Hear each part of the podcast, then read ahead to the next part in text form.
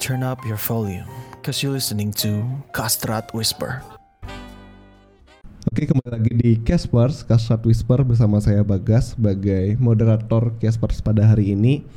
Jadi pada hari ini kita mau bahas tentang salah satu isu kesehatan uh, tentang supporter bola ya, yang tragedikan juruhan yang terjadi di Malang kemarin sampai menewaskan hingga 133 uh, orang. Tapi sebelum itu aku mau menjelaskan terlebih dahulu ke teman-teman tentang program baru dari Kastrat. Jadi uh, namanya itu Joska. Jadi Joska ini itu kita ambil dari bahasa kata-kata psikologi. Jadi karena akhir-akhir ini kita agak susah gitu ya dapetin narasumber karena narasumbernya agak sibuk gitu. Ya taulah dosen, dokter emang kerjaannya sibuk banget. Jadi Joska ini itu kalau dalam psikologi itu misalnya kayak teman-teman yang lagi nyetir mobil atau lagi naik motor. Habis itu teman-teman kayak ngobrol gitu sama diri sendiri. Nah, itu disebut Joska kayak um, kenapa aku yang hari ini males gitu. Tapi nanti teman-teman balas lagi. Nah, itu namanya Joska gitu. Tapi dalam program ini kita kayak mau bahas itu secara internal kasrat maupun bersama kasrat lainnya. Nah, hari ini kita sudah bersama kasrat dari BEM ternama di Indonesia dari FK Uner. Ya, mungkin bisa dikenalin dulu namanya siapa, dari mana, lagi ngapain ke Bali gitu ya. Oke, okay, baik. Uh, kenalin aku Vira dari BEM KM FK Unair dari Surabaya. Uh, dari Departemen Kasrat di sini sebagai ketua departemen dari Kasrat BMKM FK UNER. Oke, okay. tapi bedanya kasrat yang di kita sama yang di UNER tuh beda belakangnya ya. Iya. kalau yang di Warma itu belakangnya di karena kita ada mengadvokasinya, tapi kalau yang di UNER itu kasrat. Iya. Ya, kalau di sini lagi ngapain udah di sini ya. liburan liburan liburan. Di Bali. Okay. enggak sih enggak. Udah sempat liburan jalan-jalan udah dapat? Sudah tadi pagi. Tadi pagi ke mana? Habis sarapan di Canggu. Wih. jadi dari teman-teman. Oke okay deh. Um, jadi uh, tadi kita sudah sebenarnya tadi aku agak gini ya agak sedikit insecure ternyata. Ini BEM BEM Uner nih program kerja banyak banget. Tadi kita udah uh, apa nih namanya udah melakukan pemaparan grand design itu dari uh, Warma Dewa dan juga Erlangga itu program kerjanya gila banyak banget sampai 258an banyak banget tapi kalau dari kasarnya sendiri program kerjanya ada apa aja? Oke, okay, kalau dari Kasrat BEM KMFK Unair tidak menyumbang sebanyak itu. Kami Setengah ya? punya bahkan nggak ada berapa persen satu persen kali ya, ya kita okay. cuma punya tiga program kerja okay. uh, yang pertama ada kajian rutin yang kedua ada school of castrat dan yang hmm. ketiga ada kajian kolaborasi school of castrat tuh kayak gabung sama LKMM gitu nggak nggak oh, kalau oh, di ya? kami uh, uh, LKMM sendiri dan school of castratnya ber berdiri sendiri gitu Oke, okay. jadi kalau aku jelasin tentang kasrat di sini teman-teman mungkin udah agak muak ya, jadi ya udah biar mau persingkat waktu juga. Oke, okay, well sekarang kita mau bahas tentang isu kesehatan yang kita udah janjiin ke teman-teman tentang uh, tragedi kanjuruhan ini. Tapi sebelum itu saya dari uh, Kasat juga berduka cita dan terhadap kematian korban yang uh, sampai 133 orang dalam tragedi itu. Tapi uh, aku mau nge-recap dulu from A to Z tentang apa yang sebenarnya terjadi di Kanjuruhan. Um, jadi dari jadi kalau teman-teman tahu atau teman-teman suka, oh ya, untuk Vira sendiri suka bola nggak? Jujur, tidak terlalu. Tidak terlalu, tapi ngerti cara main bola kan ya? Ditendang aja. Iya, kan? ditendang aja sampai bolanya masuk lah. Ah, betul. ya, jadi kebetulan Vira sendiri ini kan dari Unir dan di situ uh, ada salah satu klub yang sudah lama juga klub bola yaitu Persebaya yang mana Persebaya ini mem, apa namanya menjadi apa ya bagian dari tragedi ini. Jadi kalau kita recap itu uh, apa namanya? Jadi Persebaya ini lagi tandang gitu kan ke Stadion Kajuruhan Malang waktu Aremanya apa namanya tanding sama Persebaya itu. Jadi Persebaya itu menang dengan skor 3-2. Hmm. Ya. Terus uh, keadaannya ini chaos. Jadi ya chaos aja ketika uh, wasit itu niupin fluid tanda pertandingan selesai belum sempat tuh biasa kalau kita lihat uh, orang selesai main bola itu kan salam-salaman gitu. Maksudnya menjunjung tinggi respect lah gitu. tapi belum tuh pemain sempat salam-salaman beberapa supporter dari Arema FC itu langsung turun ke lapangan dan ngejar para pemain yang ada di sana. Alasannya ya klasik banget kecewa ya ya ini emang juga menjadi bahan evaluasi ya bukan cuman untuk di di Arema atau di Persebaya tapi jujur saya suka banget sama bola nih Kak. aku fans berat dari Bali United jadi uh, aku juga beberapa kali ikut nonton langsung di stadion Dipta kan jadi ketika pem, apa namanya klub kesayangan kita itu udah kalah ya kita harus.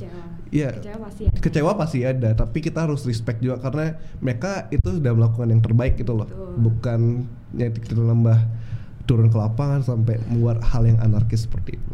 Tapi yang kita bahas di sini adalah bagaimana tindakan yang dilakukan oleh uh, pihak polisi ini. Jadi dari sini polisi pun yang berjaga uh, siaga melerai dan melakukan upaya pengalihan dan pencegahan supaya orang-orang ini nggak ke distract uh, dan bertindak lebih jauh lagi. Cuman ya gitu emosinya mereka udah semakin terpancing eh, sekarang ditenangin sama polisi kan bisa? Nambah parah lah. Dan terjadilah tragedi Kanjuruhani yang chaos banget. Eh, satu hal yang menjadi perhatian dari masyarakat itu adalah penggunaan gas air matanya. Em, karena apa ya?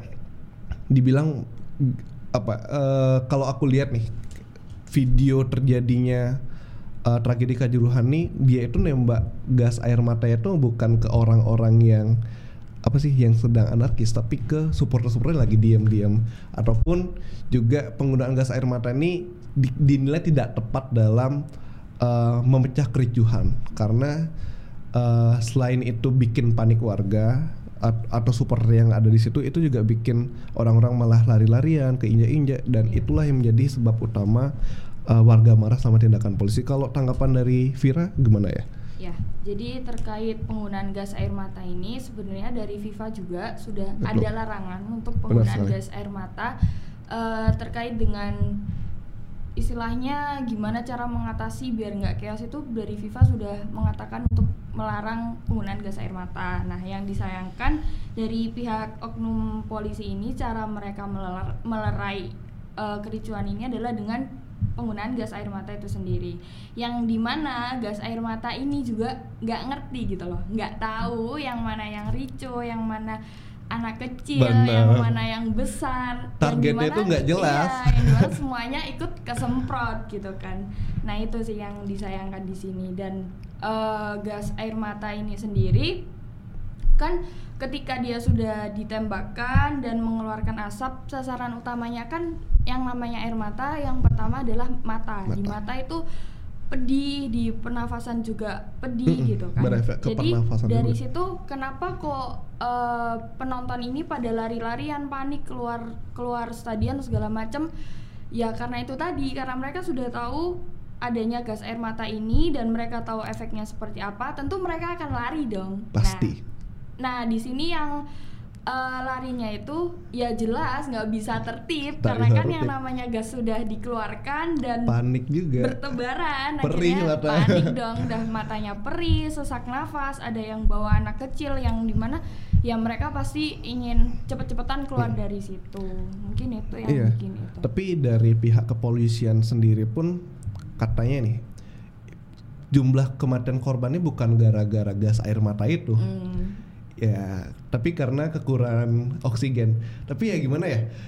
Eh, aku agak nggak setuju dengan statement yang dikeluarin sama polisi itu. Karena apa? Memang gas air mata bukan menjadi hal utama yang menyebabkan eh, orang kematian, tapi itulah yang menjadi biang Pemicu. pemicunya Iya, orang betul. itu mengalami Nah, ah. kematian. Apalagi gas air mata yang dikeluarkan tuh katanya sudah kadaluarsa. Jadi gimana tanggapannya Firan tentang jadi apa ya gas air mata yang sudah kadaluarsa dan tentunya ini jauh lebih membahayakan Nah. bagi eh, orang yang terkena dong. Sampai aku sempat lihat loh di Instagram ada orang yang matanya merah banget, katanya itu kena gas air mata dan nggak tahu ya sekarang nasibnya gimana. Cuman itu efeknya sampai berhari-hari gitu dan memang. kita nggak tahu itu apakah permanen atau enggak gitu Nah, loh. Jadi eh, untuk gas air mata yang kadaluarsa, ini yang belum kadaluarsa aja sudah dilarang gitu Hmm. kan, apalagi yang menggunakan yang sudah kadaluarsa gitu. Betul. Nah untuk terkait statement dari polisi yang eh, katanya penonton meninggal karena kehabisan oksigen ya ini karena kepanikan dari mereka gitu Ya, loh betul. kan sudah panik matanya sudah pedih semua dan mereka juga lari-lari berdesakan untuk keluar Mm-mm. dari stadion ya tentu aja mereka bakalan kehabisan oksigen di situ kan Iya, udah sekali. sesak nafas kena gas air matanya dan eh, gas air mata ini untuk efeknya eh, ketika sudah mengenai seseorang dalam jangka waktu lebih dari 20 menit Mm. itu dia akan menyerangnya ke sistem pernafasan, dia Pernafasan. akan bisa bikin bronkitis dan paru-parunya susah untuk berkembang nah kan dari situ juga bisa untuk Iya, menimbulkan sekali. eh, seseorang ini kehabisan oksigen itu tadi gitu Dan sih dan itu terjadi pada orang normal, nah apalagi anak kecil yang anak dibawa kecil dan orang dengan misalkan udah punya Mm-mm. asma nih, itu Ada bakal riwayat. iya ada riwayat eh, ispa, pernafasan kayak asma dan lain sebagainya. Itu tentunya bakal lebih berat lagi gitu kan. Betul.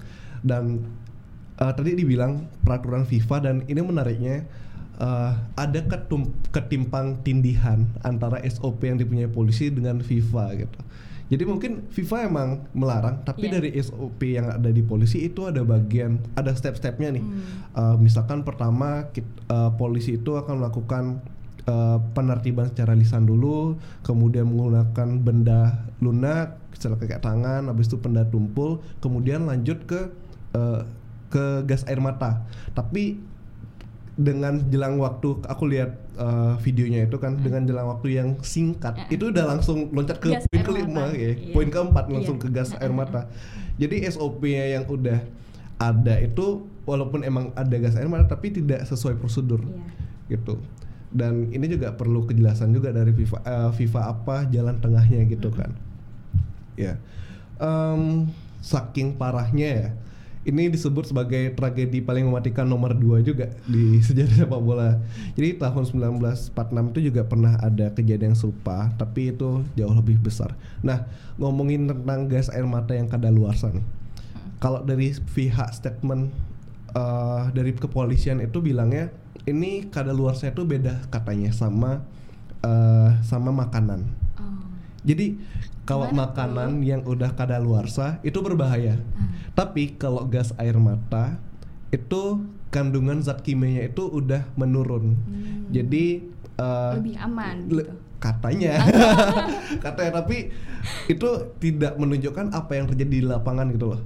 Mungkin ya mungkin eh, dari kepolisian bisa mengatakan eh, kimianya udah nggak aktif lagi, makanya tidak layak untuk digunakan untuk gas air mata. Tapi apa yang terjadi di lapangan itu sampai bikin mata merah Iya. dan sampai bikin nafas. kericuhan juga sesak nafas. Nah itulah yang menyebabkan em, dari aku bersimpulan itulah penyebab utama terjadinya eh, jumlah korban yang sangat masif ini. Em, jadi sebenarnya banyak banyak hal yang terjadi juga di Kanjuruhan baik waktu oh ya dan fun fact fun fact lainnya lagi itu ketika terjadi kericuhan nih. Jadi kalau di Kanjuruhan tuh uh, jadi setiap stadion kita itu punya yang namanya uh, apa sih namanya kapasitas. Hmm. Dan kita ketahui kalau di Kanjuruhan tuh aku nggak tahu yang mana, cuman banyak media bilang itu over capacity sampai Iya. 4.200 padahal eh, eh 42.000 sih 42.000 padahal itu nggak se kapasitasnya 30-an ribu. Iya 38 38 ya. atau berapa? Itu kan over lumayan banyak ya. Nah itu tanggapan dari Vira gimana? Iya, dari media emang sudah banyak ya yang mengatakan Mm-mm. kalau di Kanjuruhan Kanjuruhan itu uh, over kapasitas karena yang pertama dari stadionnya sendiri itu tempat duduknya tidak dengan tempat duduk yang single seat. Betul. Nah, jadi mereka ya seperti tribun pada umumnya yang di mana ya sudah masuk masuk masuk masuk eh, dinilai sudah penuh adalah ketika eh, tempat duduk itu sudah diisi Tidak dengan bisa diisi mampat lagi. gitu ya tidak bisa diisi lagi bahkan bisa mungkin gitu. ada yang jongkok-jongkok atau berdiri kan masih bisa gitu dari situ sih untuk untuk stadionnya dari situ untuk panitianya Bener. dari panitianya sendiri yang aku dengar juga mereka juga menjual tiketnya lebih dari kapasitas, Kapasitas. stadion itu sendiri gitu sih. Jadi mungkin untuk perbaikan stadionnya, untuk evaluasinya bisa diisi dengan seat single single seat Iya, itu tadi seat. untuk uh, kejelasan stadion itu bisa muatnya berapa orang sih gitu. Mm-mm. Dan satu lagi yang bikin mungkin statement dari polisi terkait uh, penonton ini kehabisan oksigen adalah pintu keluar pintu Benar. keluar dari Iya, stadion iya. itu sendiri Pintu dirasa kurang kurang memadai lah untuk semua penonton itu bisa keluar gitu loh. Ya, dari info yang aku baca juga. Jadi di Kanjuruhan tuh ada 14 gerbang pintu keluar. nih. Tapi ketika terjadinya ricuh, itu yang terbuka tahu berapa? Satu. Dua. Ada yang bilang satu, ada yang bilang oh, iya, dua ada yang bilang berarti. satu, oh, ada yang bilang satu, ada yang bilang dua. Yang mana harusnya itu pertandingan udah selesai. eh, yang yang aku alami ya ketika aku nonton sepak bola juga. Kalau misalkan eh, pintu keluar itu seharusnya udah dibuka 15 menit sebelum, Sebelum pertandingan selesai. selesai. Jadi ketika pertandingan itu udah selesai, itu 15 menitnya udah harusnya terbuka. Jadi orang-orang yang udah mungkin agak mager nonton Hmm, gitu, iya. udah bisa pulang tuh sebenarnya. Tapi setelah jadi kericuhan itu cuma dua aja kebuka. Ini yang eh, masih eh, Jadi pertanyaan, pertanyaan juga, juga, ya. ya. Dan yang mungkin masuk ke poin terakhir ya. Ha-ha. Menurut Vira siapa yang berhak bertanggung jawab akan hal ini? Oh ya sebelum ke poin terakhir ada fun fact lagi. Apa nih? Jadi em, pertandingan yang dilakukan ini kan sebenarnya uh, high risk uh, competition ya antara Arema yang sudah melakukan tim raksasa di Malang dan Persebaya tim raksasa di Surabaya Betul. diserang- diselenggarakan pada malam hari. Padahal dari pihak penyelenggara itu katanya ingin dibuat lebih dini lagi. Hmm. Nah, kalau kita tahu kalau semakin malam tuh kan jarak pandang kita terbatas dan banyak orang juga yang udah istirahat jadi apa-apa misalkan terjadi kericuhan itu susah untuk dikendalikan lah. Itu untuk mudah terjadinya kericuhan tuh semakin tinggi. Kalau dari Vira bagaimana? Ya, kalau untuk pintu keluar tadi dari yang sependek yang aku baca juga Hmm. ada yang melakukan klarifikasi kalau memang benar adanya 14 14 pintu keluar ya. Hmm. Tapi 6 di antaranya itu untuk pintu keluar kendaraan Oh, gitu. Jadi untuk yang eh, pintu keluar penonton ekonomi atau kelasnya yang bukan VIP ataupun VVIP itu memang cuman dua dua pintu Hmm. keluar yang di mana eh, ukurannya itu 2,8 meter Mm-mm. dan bisa dilewati untuk dua orang itu Waduh. dari dari dua ah, orang ah, dua orang dari. 42 ribu jumlah penonton. Jadi ya bisa dibayangkan lah ya teman-teman eh, dari Iya. pintu keluar yang cuman muat dua orang, di mana keadaan di dalam udah Ricuh. bener-bener chaos, sudah eh, orang-orang panik, matanya pedih semua ya, yang pasti mereka akan berebutan kan, dan Nah. yang bikin banyaknya korban juga kan dari pintu keluar itu sendiri, Iya. banyak yang Jumlah terjepit, mereka berdesak-desakan, bahkan sampai ada yang terinjak itu kan juga karena di situ yang kasihan Pol. Wah, parah banget sih. Terus kalau untuk pertandingan malam, nah ini juga ada beberapa perdebatan sih. Mm-mm. Eh, memang ada beberapa pihak yang dari sepak bolanya itu minta untuk dimajukan, tapi ada juga beberapa pihak yang menolak untuk dimajukan pertandingan itu. Mm. Ya nggak tahu alasannya mungkin karena tiketnya sudah tersebar di jam Iya. tersebut, Mm-mm. sehingga kalau dimajukan nggak bisa atau gimana kan kita juga kurang tahu ya POV Iya. dari mereka seperti apa gitu sih dan eh, untuk statement terakhir siapa yang harus bertanggung jawab dengan adanya kejadian ini aduh ini cukup berat Cukup ya berat, karena- karena harusnya uh, kalau kita ngambil point of view aku sebagai supporter Ha-ha. kalau aku sebagai Gimana? supporter harusnya aku bisa lapang dada Mm-mm. dengan kekalahan uh, apa yang terjadi apa yang terjadi di lapangan Mm-mm. jadi itu jauh lebih aman kita melakukan hal yang preventif terlebih dahulu kayak Mm-mm. gitu mungkin dari uh, supporter bola bukan cuma di Arema Ha-ha, tapi betul. seluruh supporter bola di Indonesia aku tahu su- supporter bola Indonesia itu masif banget dan Iya. eh, gila banget lah maksudnya Iya, kecintaan mereka terhadap sepak bola tuh tinggi banget tapi jangan tapi sepak bola tuh bukan segalanya gitu loh. Betul. nyawa kita itu jauh lebih tinggi harganya. Em, jadi itu yang pertama dari supporter harus bisa menahan kekecewaan harus bisa respect juga Iya. pada pemain uh, kepada wasit juga apa yang terjadi di lapangan itu keputusan semua milik wasit.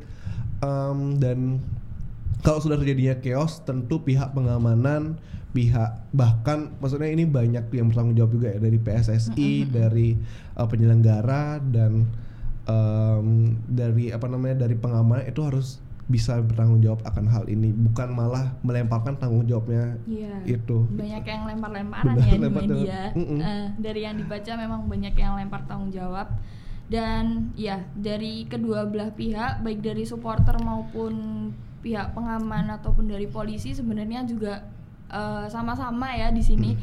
Terlepas dari permasalahan terkait stadion yang over kapasitas ataupun eh, pintu keluarnya yang kurang memadai memang dari kedua belah pihaknya kalau bisa dibilang sama-sama. Sama-samanya dari supporternya sendiri eh, kenapa sangat disayangkan kenapa kok langsung Iya. langsung banget istilahnya disergap gitu kan Hmm. mau disergap ditanya kenapa kok kalah gitu padahal tuan rumah kan Iya. eh, pemicunya adalah itu gitu kan benar jadi eh, mungkin untuk ke depannya juga para supporter bola ini bisa lebih berlapang dada pertandingan bukan cuman hari ini Hmm. masih ada pertandingan-pertandingan lain gitu lebih disupport lagi timnya buat eh, istilahnya latihan lagi latihan terus biar pertandingan ke depan itu juga mereka akan lebih baik performanya Benar gitu sekali. loh kan eh, kalau misalnya dari satu perbuatan supporter tersebut itu kan imbasnya kemarin hampir seluruh tim sepak bola Iya. Indonesia kan mau Iya. dibukukan sama PSSI kalau nggak salah. Iya, Nah, sampai sekarang pun sepak bola liga ini masih belum jalan Nah, masih belum tahu kan Iya. kejelasannya seperti apa. Nah, kalau itu kan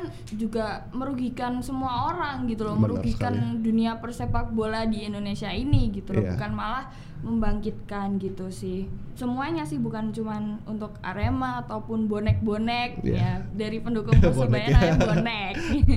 bukan cuman Arema sama bonek sih. Harapannya itu dan untuk eh, pihak kepolisian sih eh, harapannya juga lebih ini ya lebih siap lebih Mm-mm. siap untuk menangani eh, adanya kericuan ini kalau misalnya boleh nggak sih dibilang mereka kurang siap gitu Eh, untuk menangani kanjuruhan ini karena polisi yang aku baca nih, ah. polisi yang nanganin itu katanya masih belum dapat pelatihan. aduh Karena yang lempar-lempar gas air mata itu masih belum dapat pelatihan. Jadi Aduh. ya ya gitu. Iya, mungkin lebih dibanyakin armadanya ya, Iya. mengingat eh, sejarah dari Arema dan bonek ini juga seperti itu. Mm-mm. Jadi mungkin ke depannya kalau ada pertandingan lagi di lebih banyakkan armadanya. Jadi eh, untuk poin gas air mata itu bisa nggak sampai dilaksanakan gitu Iya. loh. Jadi yang poin SOP dari mereka yang utama-utama lebih bisa dijalankan. Mungkin itu sih. Oke. Em, jadi itu aja mungkin udah eh, udah banyak juga kita berbincang de masalah kanjuruhan, masalah BEM juga. Iya. Jadi besar harapan Ha-ha. kami dari Departemen Kasat kita bisa terus menjalin kerjasama dengan Kasat eh, FK Unir eh, bukan cuman di kajian tapi segala bidang di Departemen eh, Kasat. Bukan di Kasat aja juga, Iya, tapi dari, dari seluruh BEM. ya. Iya. Ya, itu aja. Terima kasih teman-teman yang udah mendengarkan dan juga yang sudah menonton. Semoga sehat selalu and see you. Ya. Hai, selamat datang di Casper. Casper adalah sebuah podcast inisiasi dari sekelompok orang dalam suatu departemen yang tertarik untuk mengulik suatu isu dan melalui podcast ini kita akan menyampaikan hal-hal yang perlu kamu ketahui dan mungkin relevan dengan kehidupanmu. Because we're gonna talk about something secret. So keep it close, raise your volume, and listen to Custard Whisper.